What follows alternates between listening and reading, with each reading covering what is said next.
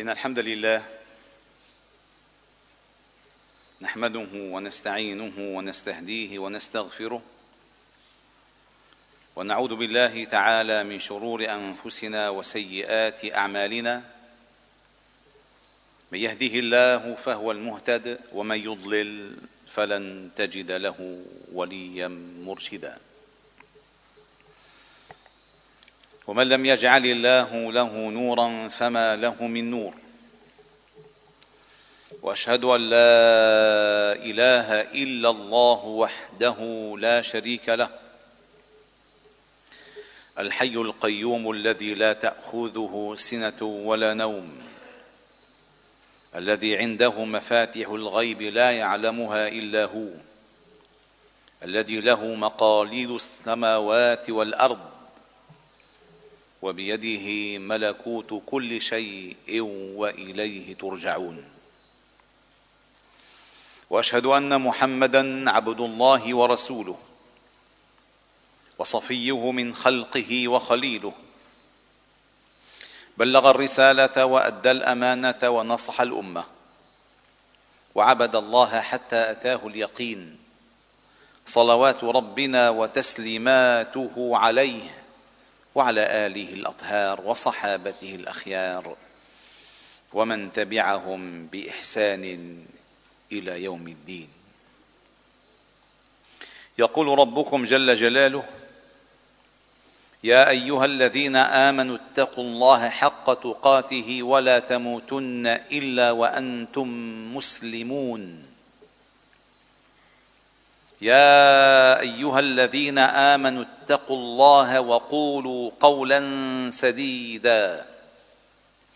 يصلح لكم أعمالكم ويغفر لكم ذنوبكم. ومن يطع الله ورسوله فقد فاز فوزا عظيما.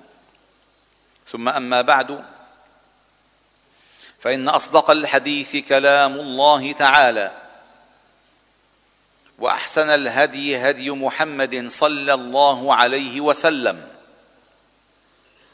وشر الأمور محدثاتها وكل محدثة بدعة وكل بدعة ضلالة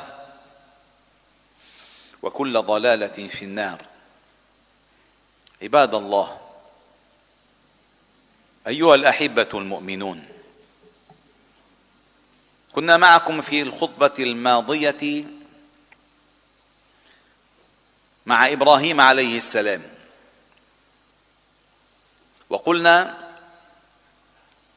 أن هذه الملة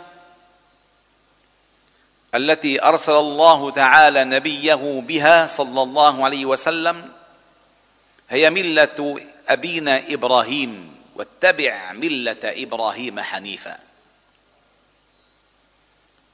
ومن المهم جدا في هذه العصور المختلطة التي تشوهت فيها المبادئ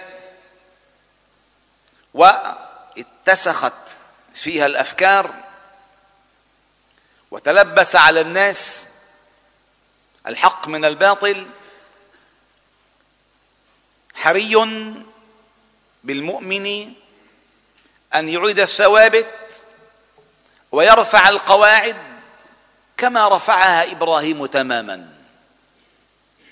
فالله جل جلاله قال وإذ يرفع إبراهيم القواعد من البيت وإبراهيم وإسماعيل. نحن نحتاج أيها الأحباب الكرام أن نحيي الملة الإبراهيمية.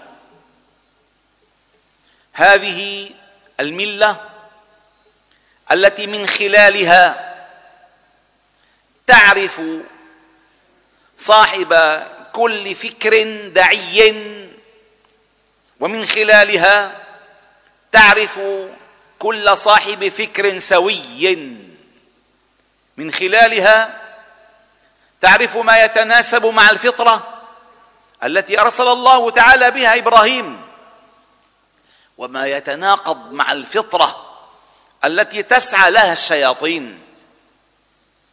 من خلالها تحافظ على الأسرة تحافظ على المجتمع تحافظ على البلد تحافظ على القيم والأخلاق. ونحن قلنا في خطبتنا الماضية أن موضوعنا سيكون في إبراهيم عليه السلام مع أسرته.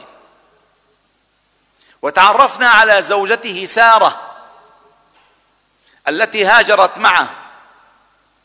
ودخلت معه في أرض جبار طمع بها.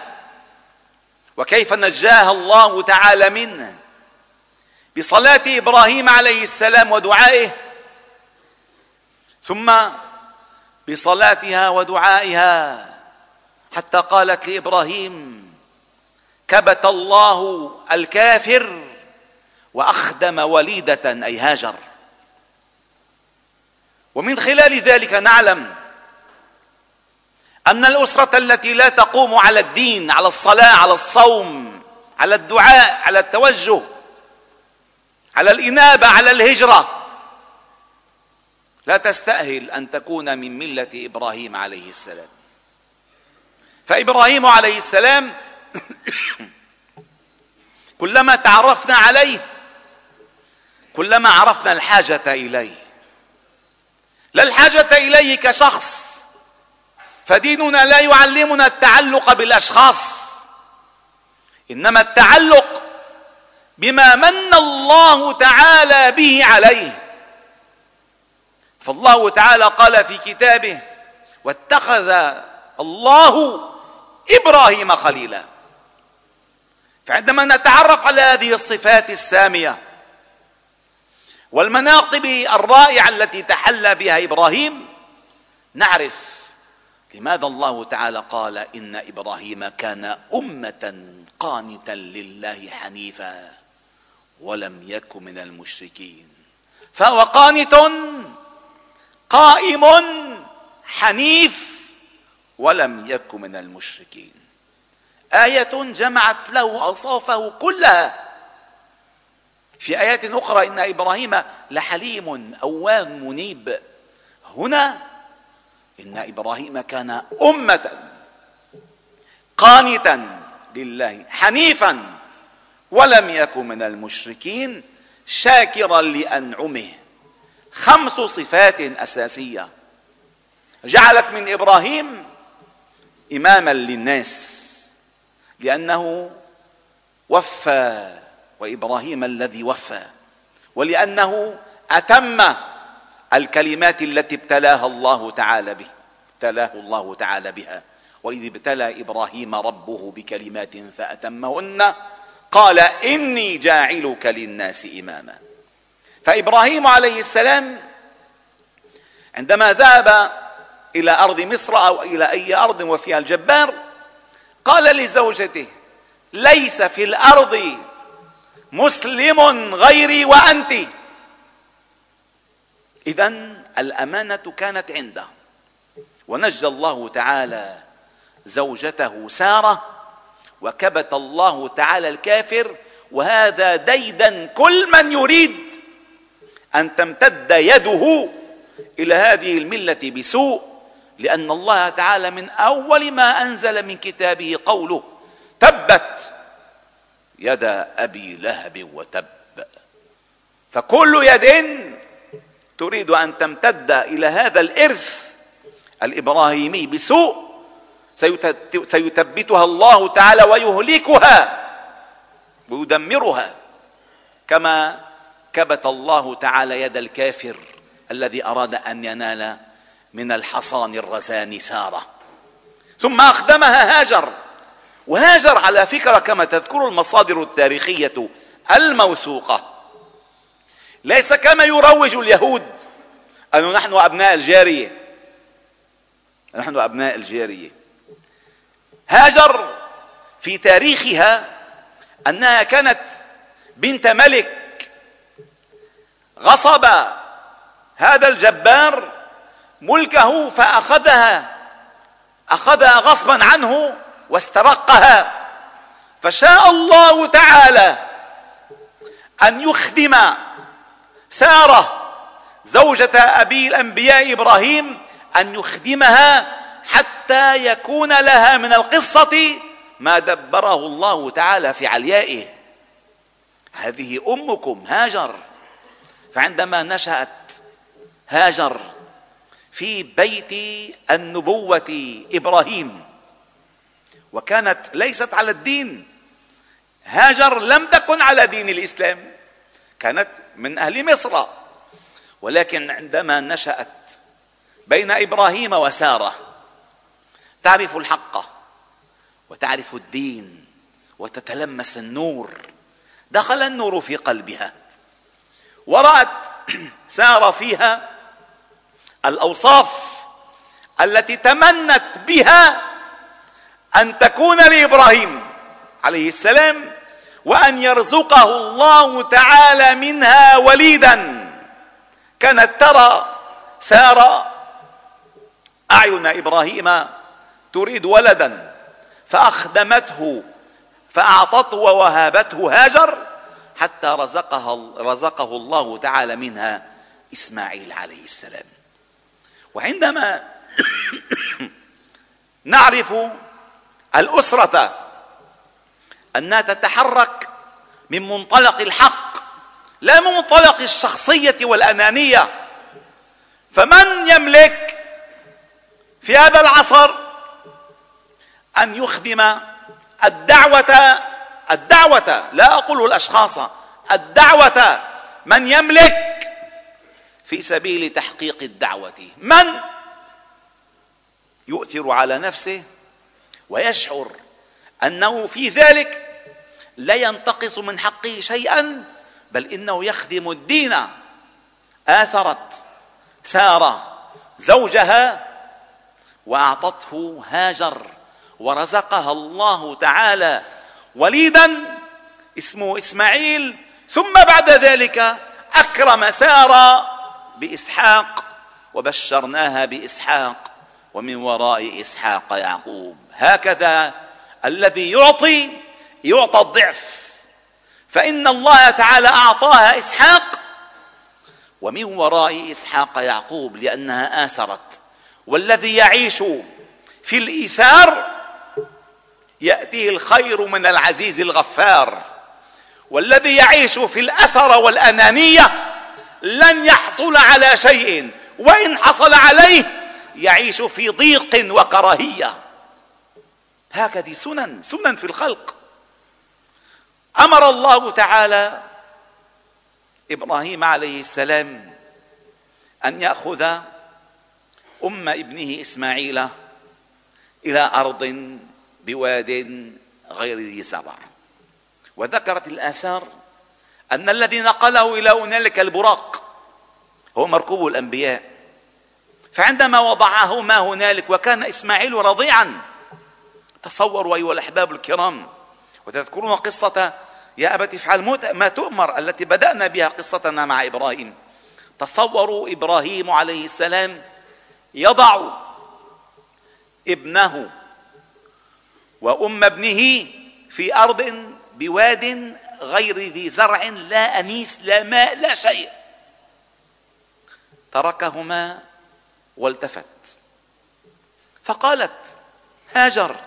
يا إبراهيم أتتركنا هنا حيث لا ماء ولا زرع ولا أنيس؟ فما التفت؟ قالت يا إبراهيم آه الله أمرك بذلك. لم تقل له سارة أمرتك بذلك.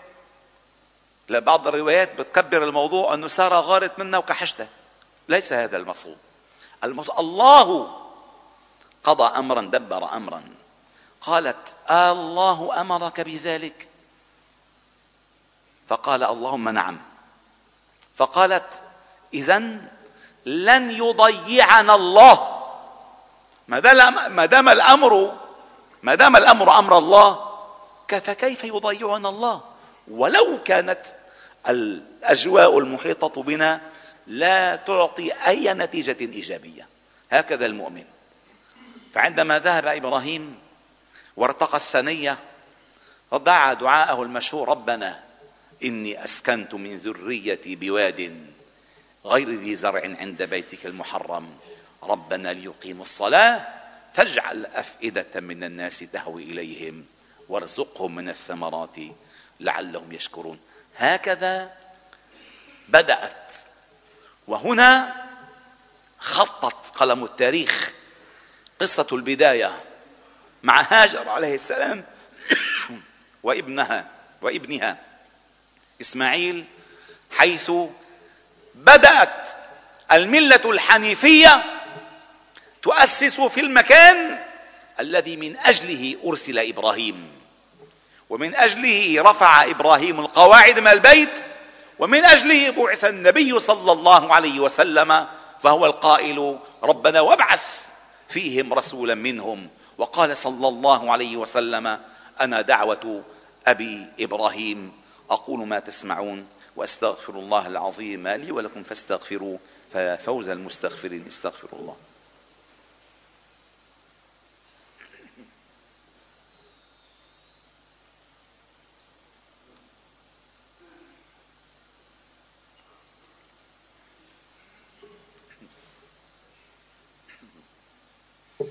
الحمد لله وكفى. وسلام على عباده الذين اصطفى. وأشهد أن لا إله إلا الله وحده نصر عبده وصدق وعده وأعز جنده. وهزم الأحزاب وحده لا شيء قبله ولا شيء بعده. ولا نعبد إلا إياه. مخلصين له الدين ولو كره الكافرون. وأشهد أن محمدا عبده ورسوله. وصفيه من خلقه وخليله. بلغ الرسالة وأدى الأمانة ونصح الأمة وعبد الله حتى أتاه اليقين صلوات ربنا وتسليماته عليه وعلى آله الأطهار وصحابته الأخيار ومن تبعهم بإحسان إلى يوم الدين. يقول ربكم جل جلاله إن الله وملائكته يصلون على النبي يا أيها الذين آمنوا صلوا عليه وسلموا تسليما اللهم صل على محمد وعلى آل محمد كما صليت على إبراهيم وعلى آل إبراهيم وبارك على محمد وعلى آل محمد كما باركت على إبراهيم وعلى آل إبراهيم في العالمين إنك حميد مجيد. وارض اللهم عن الخلفاء الراشدين والصحابة والتابعين ومن تبعهم بإحسان إلى يوم الدين. وعنا معهم برحمتك يا أرحم الراحمين. اللهم ارحمنا فإنك بنا راحم. ولا تعذبنا فإنك علينا قادر ولا تسلط علينا بذنوبنا من لا يخافك ولا يرحمنا. يا حي يا قيوم برحمتك نستغيث فأصلح لنا شأننا كله. ولا تكلنا إلى أنفسنا طرفة عين ولا أقل ولا أكثر. إلهنا مولانا أنت رب العالمين. اللهم إنا نسألك فعل الخيرات وترك المنكرات وحب المساكين. وأن تغفر لنا وترحمنا. وإذا أردت بقوم فتنة فاقبضنا إليك غير خزايا ولا مفتونين. نسألك اللهم حبك وحب من يحبك وحب عمل يقربنا إلى حبك. اللهم إنا نسألك الهدى والتقى والعفاف والغنى. اللهم أحسن عاقبتنا في الأمور كلها. وأجرنا من خزي الدنيا وعذاب الآخرة. اللهم اكفنا بحلالك عن حرامك وبطاعتك عن معصيتك وأغننا بفضلك عن من سواك. اللهم لا نهلك وأنت رجاؤنا. اللهم يا مفتح الأبواب ويا مسبب الأسباب ويا سامع الأصوات ويا مجيب الدعوات ويا قاضي الحاجات. اللهم فارج الهم مزيل الغم مجيب دعوة المضطرين. رحمن الدنيا والآخرة ورحيمهما. ارحمنا رحمة من عندك تغنينا بها عن رحمة من سواك. اللهم إنا نسألك من خير ما سألك منه نبيك محمد صلى الله عليه وسلم. ونستعيذك من شر ما استعاذك منه نبيك محمد صلى الله عليه وسلم. اللهم إنا نعوذ بك من زوال نعمتك وتحول عافيتك وفجاءة نقمتك وجميع سخطك. اللهم استعملنا فيما يرضيك عنا. اللهم استر عوراتنا. اللهم آمن روعاتنا. اللهم احفظنا من بين أيدينا ومن خلفنا وعن أيماننا وعن شمائلنا ومن فوقنا. ونعوذ بعظمتك أن نغتال من تحتنا. اللهم اجعل هذا البلد سخاء رخاء حفظا وأمنا بحفظك وأمنك. فإنك أنت الله خير حافظا وأنت أرحم الراحمين. اغفر اللهم لنا ولوالدينا ولمن علمنا. وللمسلمين في مشارق الأرض ومغاربها. سبحان ربك رب العزة عما يصفون وسلام على المرسلين والحمد لله رب العالمين.